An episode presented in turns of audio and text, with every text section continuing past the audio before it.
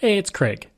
I just wanted to let you know that you can listen to Canadian History X early and ad free on Amazon Music, included with Prime. Hey everyone, Craig Baird here. Before I begin today's story, I want to take a moment and ask that you check me out on Patreon at www.patreon.com slash CanadaEHX. There are several tiers with great benefits, from ad-free content to t-shirts and other cool stuff. As well, if you're a fan of Canadian history, make sure you check out all of my shows, from John to Justin, Canadian History X, Canada, A Yearly Journey, and Pucks and Cups, along with Canada's Great War. And don't forget you can also donate directly to the show at www.canadaehx.com. Just click donate. It helps keep this show going. Okay, on with the show.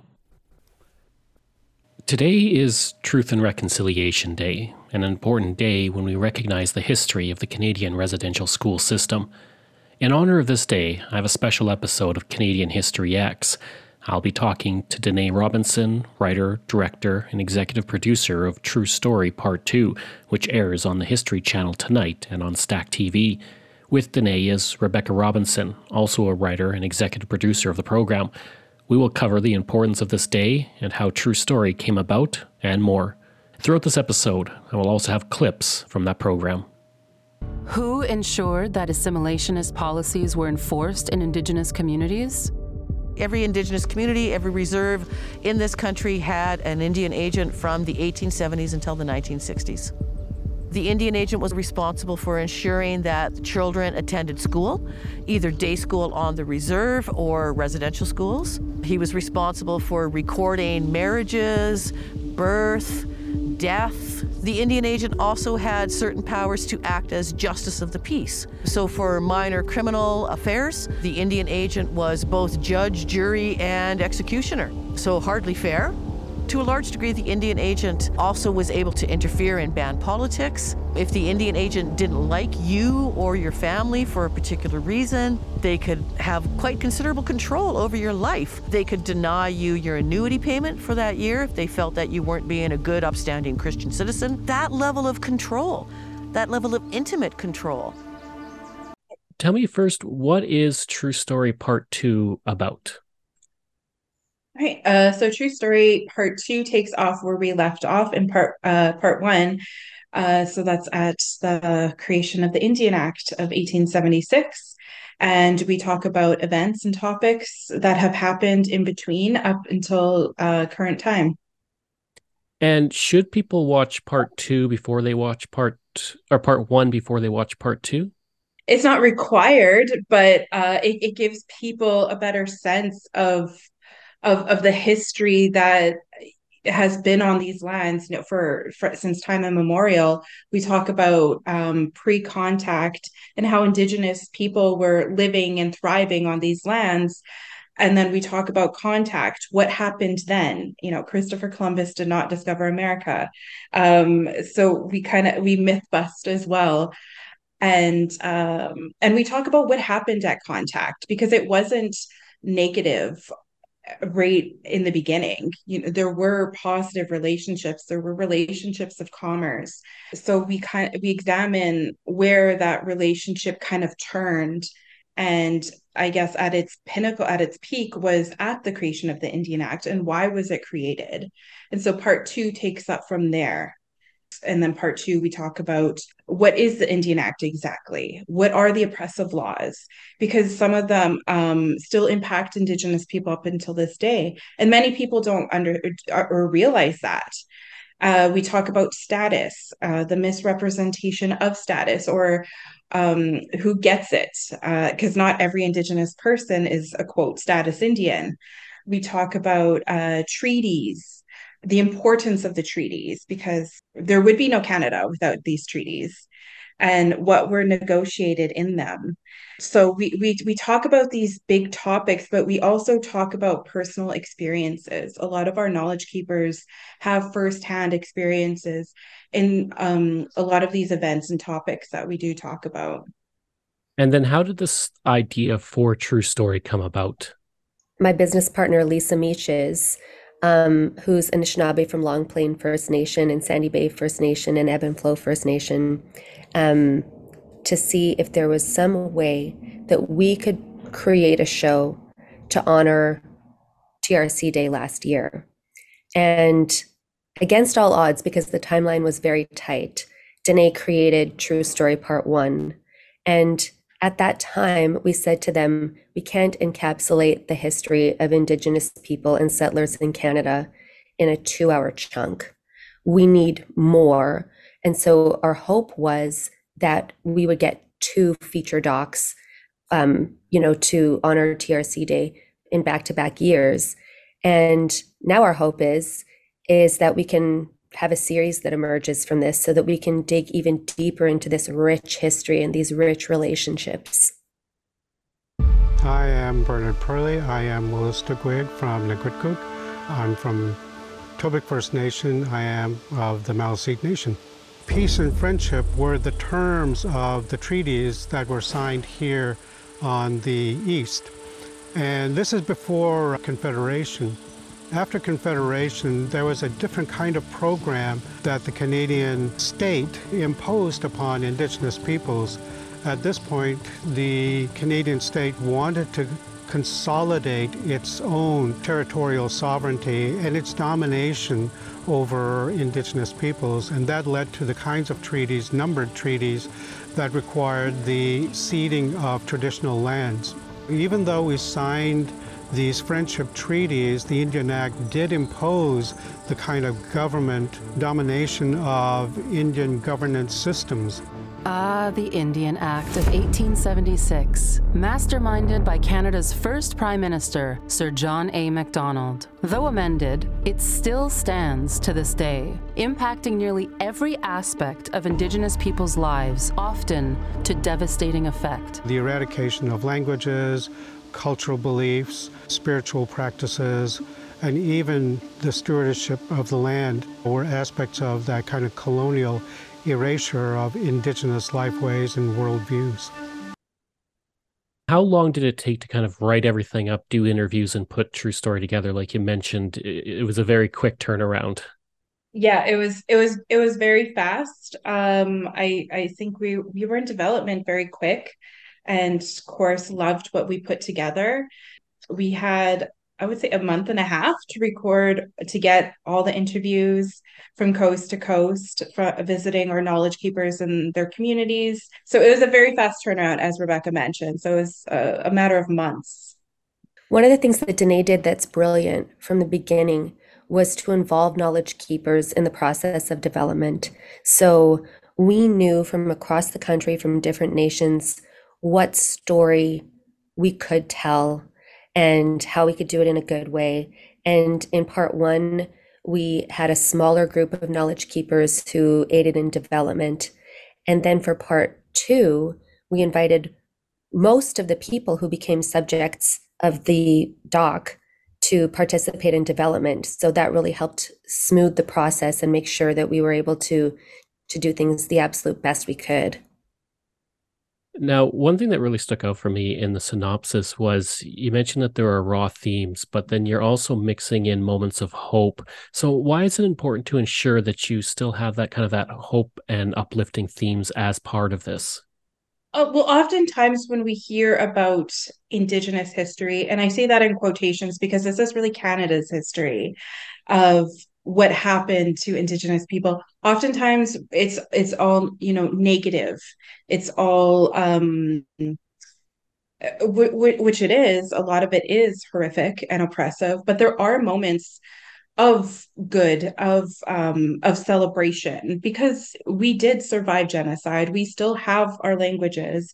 We still have our culture and uh, I thought it was very important to capture lighter moments and moments of hope and and celebratory moments as well. When you know, particularly when we honor our veterans and the contributions that they made as well.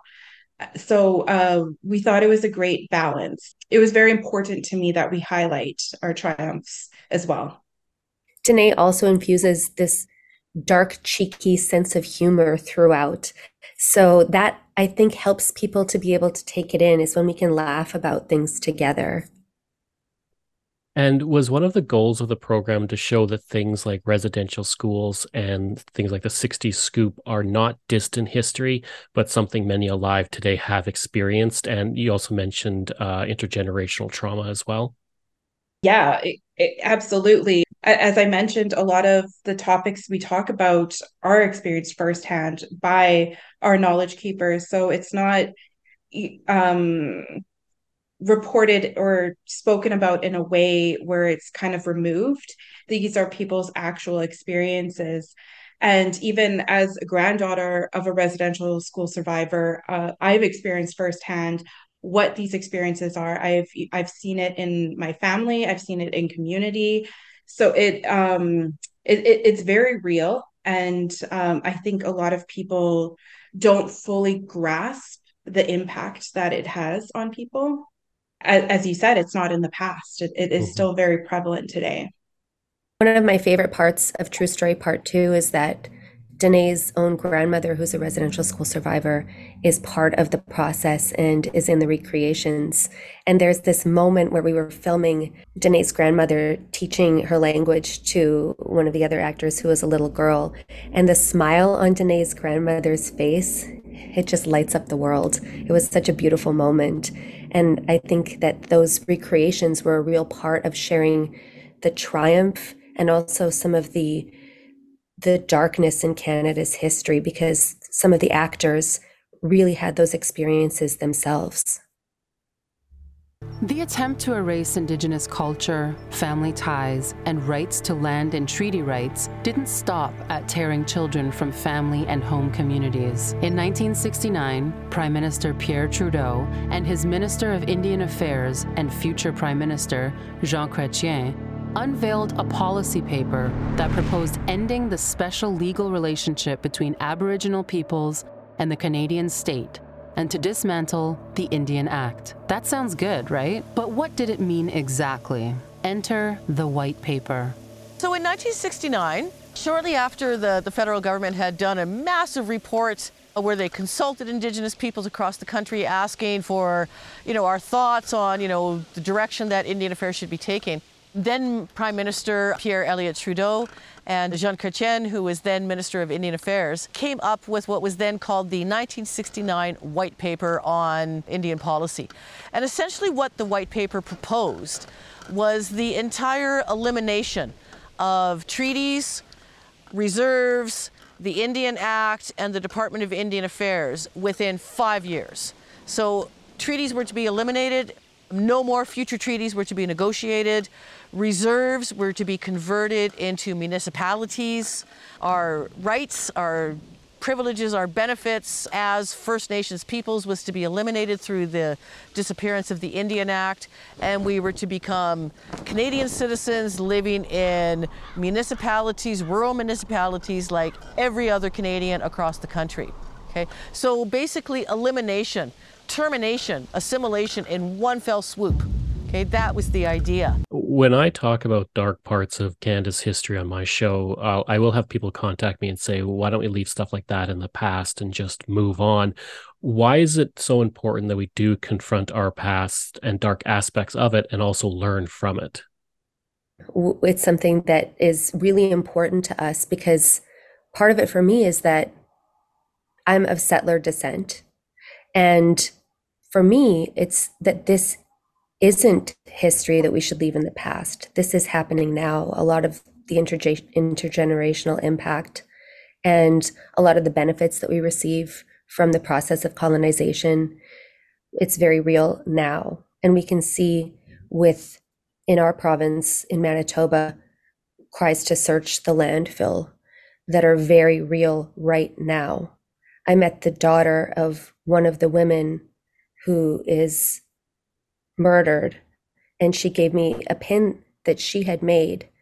Um, she's just a teenage girl, and it was a little red dress that she made with her friend who also lost a loved one to violence. And this isn't the past, this is now. the saying is those who fail to learn from history are doomed to repeat it. And I think, um, as Rebecca is saying, you know, right now, if we have politicians who are running on the slogan, we will not search the landfill, I think that shows that there's still a lot of work that needs to be done. And speaking of that, what can Canadians do to continue to move reconciliation forward? I think it's just being able to listen with an open mind and an open heart. I think a lot of the times it, it is hard to hear about things because a lot of people have a misconception about what Canada is. And that is, and it's not that same experience for everybody. And, you know, while Canada is a great place, there is some things that need to be worked out. And I think just being able to learn and to take away something small from it and to be able to acknowledge it. Um, a lot of our knowledge keepers said there can be no reconciliation without the truth. So I think that's where we need to start is just by learning the truth and just acknowledging it that this these things have happened and they are continuing to happen. That's something that our narrator, Tiio Horn, says right at the beginning of part two. This isn't a blame game or a shame game. This is about facing the truth together so that we can move forward to reconciliation. And there can't be any reconciliation without the truth. In our context, in thinking about the effects of the Indian Act and the effects of settler colonialism in general, enfranchisement for Indians or Indigenous peoples meant that you lost your Indian status so that you can gain Canadian citizenship. In the early years of the Canadian state, when they implemented the Gradual Civilization Act, they hoped for voluntary enfranchisement from Indigenous peoples. So they hoped that Indigenous peoples would willingly give up their Indian status to become full Canadian citizens and all the rights incurred through that designation. However, Indigenous peoples far and wide and as a whole in general were really resistant to voluntarily giving up their unique and inherent rights as the original nations of these lands. So, what happened after that was the government finding new ways, more paternalistic, more violent, more dehumanizing ways to ensure that that enfranchisement would take place. So, for example, some of the ways that Indigenous peoples were enfranchised vis a vis the Indian Act include Indigenous women marrying a non Indigenous man, perhaps going into the military or enlisting for military service, or even in many cases, obtaining a university education, particularly in the legal or medical field. Uh, it comes out on September 30th, which is Truth and Reconciliation Day. Why is that such an important day for things like this and to take stock and, and to look at the past, but also look at the future? Well, I think a lot of people are are starting to to understand what TRC Day actually means, and um, and, and it starts by you know acknowledging the experience of residential school survivors, and that these atrocities did happen. It's not an easy thing to talk about, and it's not an easy thing to make, and it's not an easy thing to put out into the world. And I know for me, a lot of people are like Orange Shirt Day, TRC Day. I don't know what that is. I don't know what the calls to action are. And having a day that we can come together, all together across the country, and be quiet and listen and take it in and be thoughtful and mindful. That's where real healing is going to come from. And Dinae talks about the moments of triumph in these films. There can be triumph for all of us together if we listen to each other and then in the end, what do you hope people get out of watching True Story Part One and Part Two? Uh, some of the greatest compliments that I received from Part One, or that we received from Part One, was that a lot of the knowledge and topics that were shared was people were hearing it for the first time or they said i i never knew that or i was never taught that and i feel very strongly that they're going to have the same takeaways with part 2 we have quizzes at the end of each act of the film that lead us into the commercial breaks. And those are really great takeaways too. It's just something tangible and meaningful that you can share. And if people can share pieces of this history and take on pieces of this as our own history together, then to me, that would be one of the greatest takeaways. This National Day for Truth and Reconciliation. My dad was taken in forcefully off my grandma's arms. The story behind a heartbreaking and astonishing piece of Canadian history continues. Canadians have been strategically misinformed about Indigenous people from the very beginning. The feature documentary, True Story Part 2, Saturday at 9. Only on the History Channel. Stream True Story Part 1 now on Stack TV and the Global TV app.